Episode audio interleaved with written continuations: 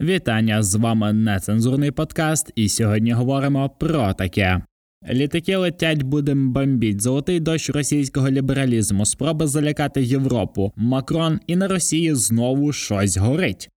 Всім привіт, дорогі браті і сестри. Що ви? Як ви зарядили свої телефони, свої гаджети, свої павербанки? Чи заварили ви собі каву так само, як і я? І чи готові ви, як завжди, нецензурно, непрофесійно і дуже поверхнево поговорити про те, що відбувається навколо нас?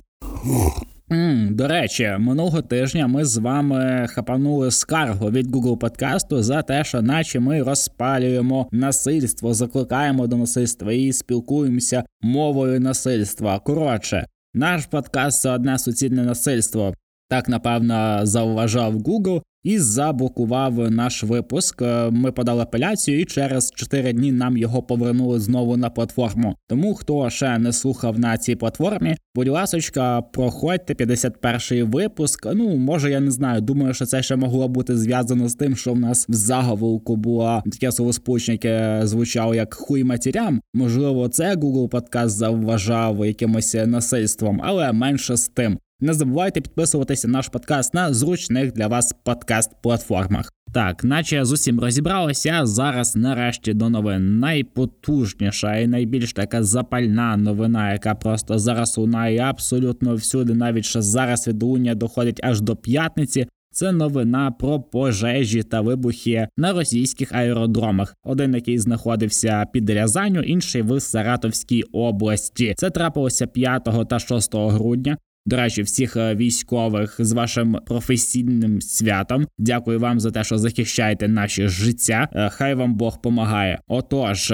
що трапилося? Що трапилося? Трапилося те, що в Російській Федерації не існує системи протиповітряної оборони. Інакше звідки там якісь безпілотники, як це вони вмудрилися пролетіти стільки кілометрів непоміченими, кружляти над цими авіабазами, стратегічними, де є стратегічне озброєння, тому що ці літаки, про які зараз всі говорять, ці стратегічні бомбардувальники, які можуть нести на собі ракети з ядерними боєголовками, їх є ну буквально штуки. Це десь 30 штук. Зараз напевно, що вже точно менше. Мені здається, що там е, кругом бігом мінуснулося чотири літаки. Зараз е, ще поки що уточнюється. Плюс е, на фотографіях зі спутника видно, що літаки горіли. Видно, що їх намагалися блять врятувати. Хоча мені здається, що ті, які пошкодили, особливо там була фотографія, де просто відділена задня частина, навряд чи Російська Федерація зможе це відновити. Це модернізація старих, якщо я не помиляюся, лебедів, які Російська Федерація ну не випускала ніколи. Вони дісталися і в спадок, так як і більшість російського озброєння. Але найцікавіше це те, як умудрилася е, Російська Федерація проїбати день за днем отакі два вибухи. Це ж не все сталося в один день. Тобто 5 числа в Саратовській області на Дігтільово їбашать просто літак на стратегічному аеродромі. Увага, блять, це сука, військовий об'єкт надважливий під час війни, звідки літаки стабільно злітають бомбардувати Україну. І якби ніхто на це не звертає уваги, вже 6 грудня в Курському аеродромі знову блять горить літак, і знову горить там наш якийсь бензовоз, який взагалі схожий більше на машину технічного обслуговування. Коротше, я не дивуюся тому, що. Україна виробляє такі е, безпілотники, такі речі, які можуть на такий кілометраж летіти і знищувати російські літаки. Мене дивує те, що Російська Федерація виявляється просто незахищена. А найцікавіше те, що Російська Федерація наступає на ці граблі блять більше десяти разів. І зараз я перечислю всі авіабази і всі аеродроми, по яких Україна наносила удари впродовж цієї війни війни. Отож, почнемо з найбільш жирної цілі. Це сталося 9 серпня на авіабазі Сакі в окупованому Криму. Тоді було знищено цілих 9 літаків. Саме тоді з'явилася крилата фраза. Мамочка, пора валіть отсюда. Саме тоді Україна знищила 9 літаків су 24 і су 30 Це напевно, що найбільш такий жирний був улов ще з моменту того, як потопили Москву.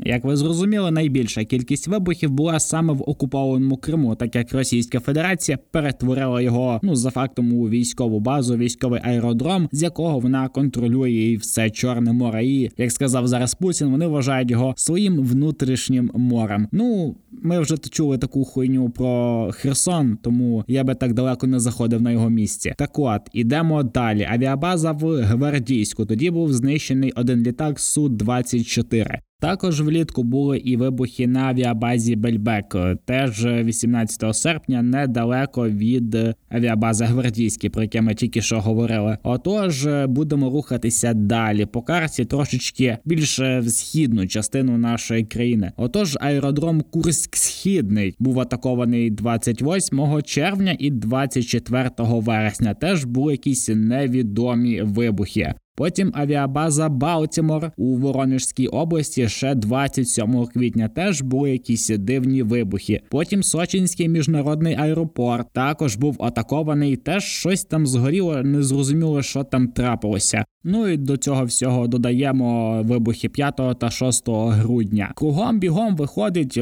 10 е, вибухів на авіабазах, аеродромах Російської Федерації, Білорусі і окупованого Криму. Як ми бачимо, Російська Федерація нічого не робить висновки. Дохне тисячі просто російських солдат, мобіків, зеків. Російська Федерація продовжує приховану мобілізацію. Пиздують з самого літа по аеродромах в Криму, в Білорусі, в Росії, в тому ж самому Воронежу. Будемо робити все, що робили. І от коли оці вже поштучні літаки, які знаходяться в Російській Федерації, починають потрохи винищувати, стає зрозуміло, що навіть величезна перевага Російської Федерації в авіації, яка ну просто там один до дев'яти, якщо не помиляюся, відносно України. Це не така вже й перевага, якщо ти маєш керований безпілотник. Це набагато дешевше, як ми бачимо, дуже ефективно, і в цілому ти не витрачаєш найголовніше пілотів, людський ресурс, яким Російська Федерація звичайно ще не гребує, і це ми ще не беремо до уваги. Більше ніж 250 знищених літаків за 9 місяців війни, більше ніж 250 гелікоптерів знищених за весь цей період часу величезну кількість літаків, які вже виведені з стану або вийшли стану, тому що просто вже не той час. Їх треба доглядати, з ними треба дивитися, ремонтувати, оснащувати. Навіть шини Російська Федерація не виробляє на свої літаки. Це все доводиться купувати. Саме тому зараз Російська Федерація ганяє з Китаю величезну кількість різноманітної техніки, яку можна розібрати, з якої можна витягнути мікросхеми, плати, чіпи і все те решта,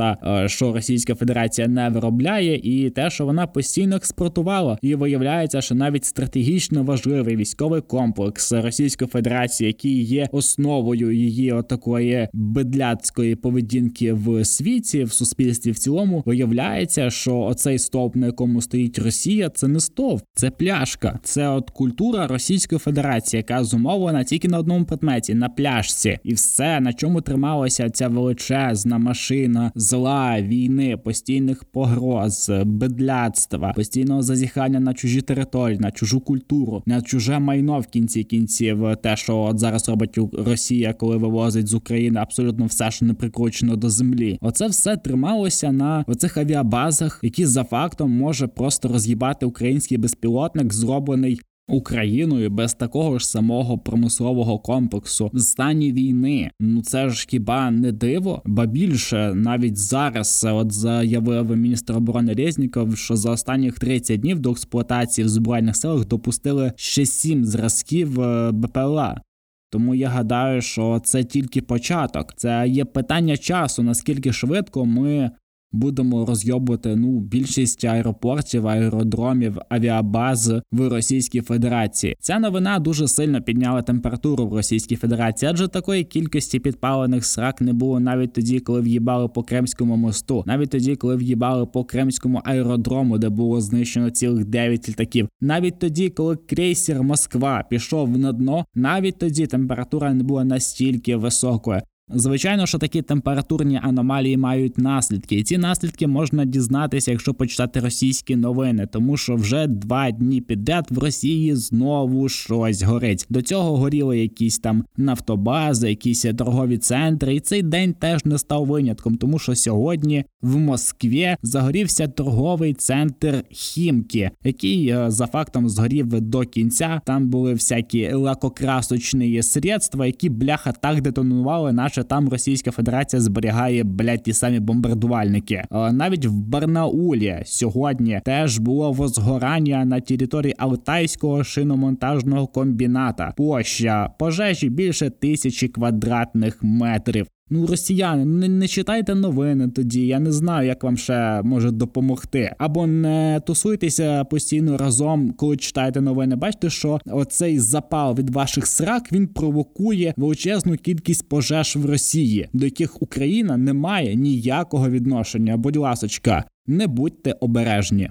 Ну що, хороших русських заказували державний телемарафон Єдині новини. Їбати би, блять, вас в рот за те, що ви тягнете цю наволоч до нас. Мені ще десь е, на початку війни, мені здається, писав один з слухачів на пошту на рахунок хороших русських присвятити цій темі там кілька хвилин нашого випуску. І я в цілому для себе визначився з тим, що таке хороший русський. Я думаю, що мої слухачі також і не хотів приділяти цій темі ніякої уваги, тому тому що ну нема хороших русських. Так це все все дуже просто. Але зараз з'явилася чудова нагода нарешті проговорити це все, тому що з'явилося багато подій, багато новин. Ми побачили, як російські аля ліберальні змі говорять про Україну, обговорюють Україну дуже сильно люблять радити. Так, це дуже конкретні радники, вони дуже розумні. Вони люблять розказувати, е, як нам вчиняти, що нам краще зробити, яку нам військову допомогу приймати, а яку ні, кого краще брати в союзники, з ким краще не спілкуватися. Що переговори рано чи пізно почнуться. Це тільки питання часу. А от Зеленський мог би уберечь гражданське населення, тому подібна хуйня. Мене дуже забавляє, що люди, які в власній країні є брудом, які в власній країні нічого не вирішують, ні на що не впливають.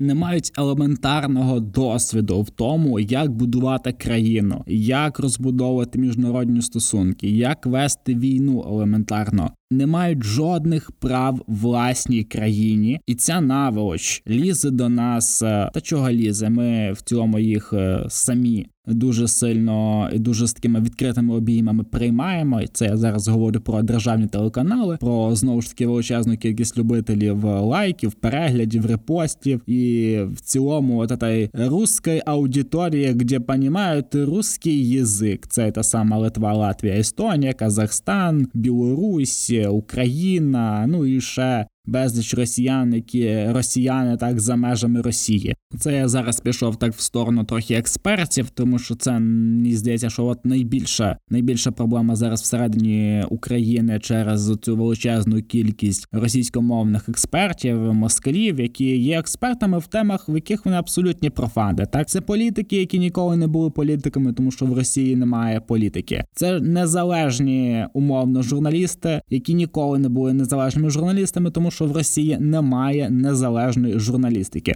Вся незалежна журналістика Російської Федерації вона вже в тюрмах або гниє в Україні, десь в українській землі, чи до сих пір десь е, поки що знаходиться в окопах. Це правозахисники з Росії. Ну це вже звучить комічно, тому що в Росії елементарно ні в кого немає прав. Російські військові експерти, так це ну взагалі баласт. Я не розумію, кому вони взагалі потрібні, тому що ну, якщо в російській армії відбувається така срака, що вам може порадити якийсь російський експерт, особливо військовий. Але зараз ми будемо говорити говорити про російську незалежну журналістику, тому що саме оці рупори чергової такої рафінованої російської пропаганди і є найбільшою наволочю. Вони наші невідкриті поки що вороги, які ще постійно ховаються за ці ліберальні ідеї міра, добра, нужно прекратити війну, тому що а тим часом, от коли золотий цей дощ розказує нам про те, що наші війська ані в Криму показує карту України без окупованих зараз Росією територій територій, які ну карта ніде не змінювалася в жодній країні світу. У всіх я пам'ятаю, як Російська Федерація намагалася там друкувати щоденник, якісь книжки, там де російський і Крим, там і ще якась частина України і так далі. І це за межі цього виробництва в Іркутській, блядь, нікуди не вийшло. І зараз отакі піздо журналісти, які насправді так, якщо там відкрити якісь їхні твіти, їхні публікації, починаючи там з 2000-х років, з 2015 року, там 16 17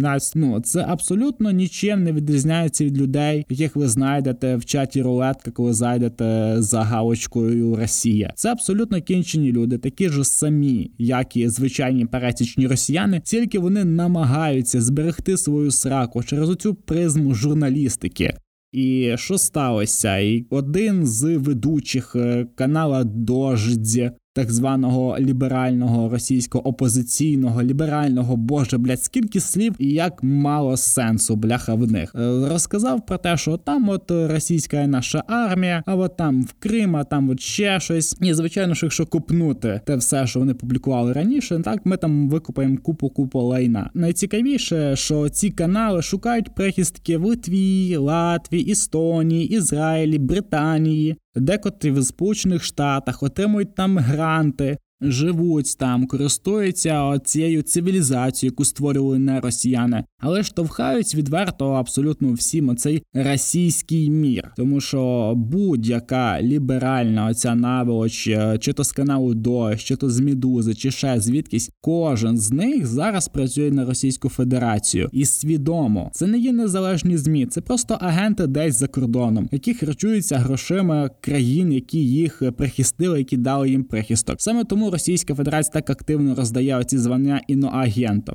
Але що ми бачимо, коли от стається отакий е, факап, як стався з дождьом? Коли так здавалося би, чувак пизданув хуйні, ну він росіянин. Так ми всі розуміємо, що від них можна очікувати тільки якоїсь такої маячні. А в Литві це сприйняли досить серйозно і штрафанули дощ на 10 тисяч євро. А після того заборонили їх в власній країні. І слідом за Латвією пішла Литва і Естонія. Це країни, які росіяни почали окуповувати ще з початку війни, активно туди приїжджати, спілкуватись на російській, мовля, вимагати обслуговування російською мовою, вимагати якихось російськомовних класів, ну тягнути в європейську країну цю всю свою російську ізбу землянку, яке нахуй Литві і Латвії і Естонії не потрібно. І коли заборонили його віщання, дощ так просто не здається. Він збирає петицію про те, що є ще такі одоробла з каналів російських, які теж є ліберальними ліберальними, які вважають, що це заборона і утиск прав змі. Що вони забороняють свободу слова. Ви уявляєте в Литві, куди зйобуються росіяни, яких пиздять бітами по голові в Москві? Вони кажуть, що в Литві утискають змі, тому що, бачите, їм не дозволяють розказувати про російський Крим. І оця вся наволоч збирає петицію, де увага зробила надзвичайну річ для кожного, хто хоче розібратися в російських змі, тому що хтось з нас е, іноді підписаний. Я особливо підписаний на багато російських змі. Я їх читаю, я за ними слідкую. І дуже такий класний лавхак придумав дощ, написав петицію і зібрав під цією петицією всі російські ліберальні змі, такі як Мідуза, Бумага, Нова Газета, Роскомправда, блять. Роскомправда, блять, незалежна журналістика. Ви можете якось поєднати ці два слова, блять, в одному реченні. Звичайно, що до них доєдналися інші колеги по пляшках. Це той же Шендерович, Мантян, Кац, блять, сука, ваш улюблений, напевно, що подкастер. Тому що я не розумію, якого хріна до сих пір Кац, Монтян, блять, Радіо Мідуза і ця вся наволоч знаходиться в топах українських подкастах на різних платформах. Так, зараз потрошечки виходить наперед український контент, але все одно в коментарях до новин в політиці, в новинах все одно тримають лідерство російські канали. Розберіться з цим, будь ласка, коментуйте інші канали, підписуйтеся, ставте їм оцінки, наприклад, так як ви можете поставити нам на Apple Podcast. Це дуже сильно нам допоможе позбутися на перших сходинках каца, наприклад. Але тут справді можна подякувати дождю, тому що він зібрав всі ці ліберальні змі, які так чи інакше стоять на пляжці в Російській Федерації. Зібрав їх для того, аби ви з ними ознайомилися, і для того, аби ви їх не читали, не були підписаними на них і не слідкували за ними. Ну і звичайно, що за такими особистостями, як Кац, Манцян, е, блядь, Шендерович і тому всяка подібна хуйня. Ще дуже цікава річ в тому, що ці всі різноманітні ліберальні змі, які відмітили в одному з постів дощ, дуже велика частина це просто дубльовані акаунти одних і тих самих змі. Наприклад, там є змі бумага, якого там відмічені цілих три акаунти. Там є акаунт нової газети, якої там є чотири акаунти відмічених, чотири сторінки в інстаграмі. Там є один з акаунтів, який називається Доха.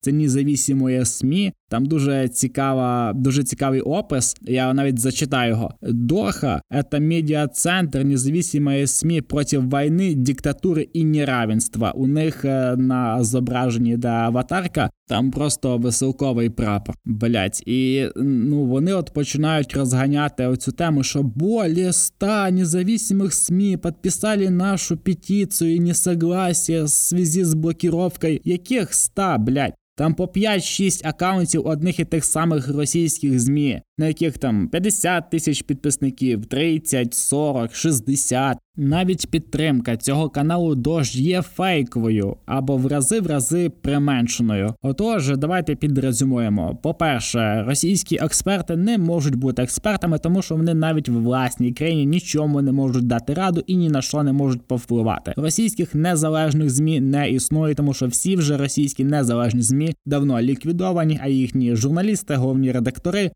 знаходяться зараз або в тюрмах, або вже померли на території України і вже давно знаходяться в землі.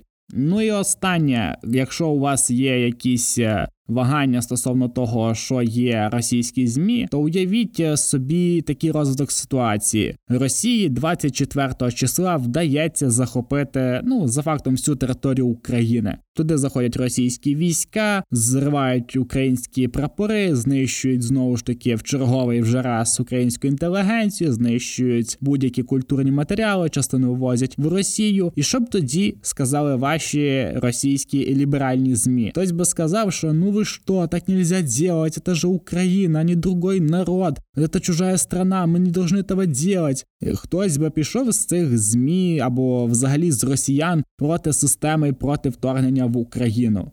Звичайно, що ні, ці люди би всі радісно підтримували очередное присоединение к Росії, возвращення України в родную гавань. І знову би такий був величезний масовий психоз росіян через те, що вони доєднали якусь частину території, ані смогли, ані показали піндосам. Тому це все залежить від того, як розвивається ситуація. Коли Росія йде в пизду, звичайно, що там знаходяться ліберали, які проти війни. Коли Росія захоплює Крим, ви що? Ми всі русські, один народ. Це дуже проста відповідь на те, що таке хороші росіяни. Хороші росіяни це люди, які намагаються зберегти свою сраку не більше.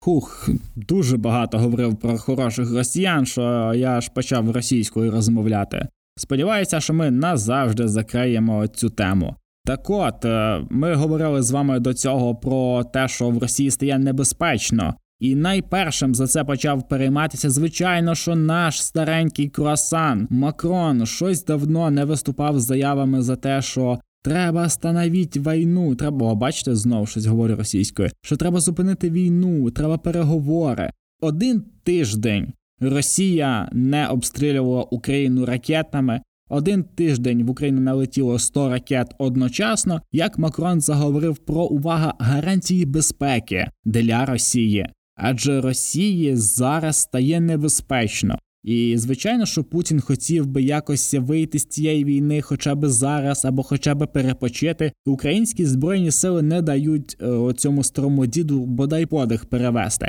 Тому він знову ж таки був змушений звернутися до Макрона, щоб той сказав: ну давайте якісь може наперед домовленості по тому, як сторони будуть виходити з конфлікту, як Росії зберечь лице, так би мовити, і так далі. За дивним збігом обставин така ж сама думка прийшла в голову і коню Лаврову, який по сумісництву лише міністр закордонних справ Росії, який теж почав говорити про гарантії безпеки для Росії, адже територіальній цілісності Росії відтепер справді щось загрожує. Наша порада Макрону брати приклад з Німеччини, тому що Шольц вже давно не несе такої маячні. А військова допомога з Німеччини з кожним разом стає все масштабніше, а озброєння стає все важче. Я сподіваюся, що Макрон зробить з цього висновки, але дивлячись на те, які він робить заяви навіть після чергових терактів на енергетичну інфраструктуру України, після величезної кількості руйнувань, смертей, катувань, після Буч, Ірпіня, після того всього, що він бачив, коли приїжджав в Україну, все одно він якось би хотів допомогти Путіну. Гадаю, що це була остання заява Макрона такого типу, оскільки жодна країна не підтримала її, крім Росії. Навіть ніхто не збирається її обговорювати. Навіть Шольц сказав, що ну це абсолютна маячня, тобто це були два основних союзники Росії на початку війни. Зараз ним виходить, що залишилася Франція, Північна Корея, Ерітерія, якісь там можливо країни Африки, Лівія, Сирія. Ну хіба що, і те не факт. Тому я гадаю, що більше подібної маячні ми від Макрона не почуємо. Минулого тижня ми говорили за такі погрози кіношні від Російської Федерації нашим союзникам. Це вже на сьогодні можна нарахувати 21 випадок в 12 країнах світу, куди приходили листи з очима тварин в посольство Іспанії. Взагалі прийшов пакунок з вибухівкою. От буквально кілька днів тому в Латвії закидали будинок блогерки Е, Софії Стужук закидали коктейлями Молотова. Це просто пизда. Кою би Стужук не була, які б вона контент не робила, то мені здається, що навіть це вже занадто. Е, навіть в Німеччині почалася якась дичина, тому що буквально кілька днів тому в Німеччині затримали 22 людей, яких звинувачують в спробі і підготовці державного перевороту, і в плануваннях нападів на державні установи. Е, кілька людей з цих 22 мають громадянство Росії і були пов'язані з російськими спецслужбами. Напевно, саме таким чином Росія відповідає на о, збільшені об'єми військової допомоги на фоні війни з Україною, тому що раніше Німеччина постійно вона якось уникала можливості передачі України важкого озброєння, тих самих гепардів і так далі. А вже зараз е, Німеччина починає нарощувати ці поставки поставки, і напевно, що саме таким чином Росія намагається допекти Німеччині. Ну а вже зараз сьогоднішня новина жителям Німеччини почали приходити фейкові листи від імені консульства України з пропозицією за грошову винагороду долучитися до іноземного легіону.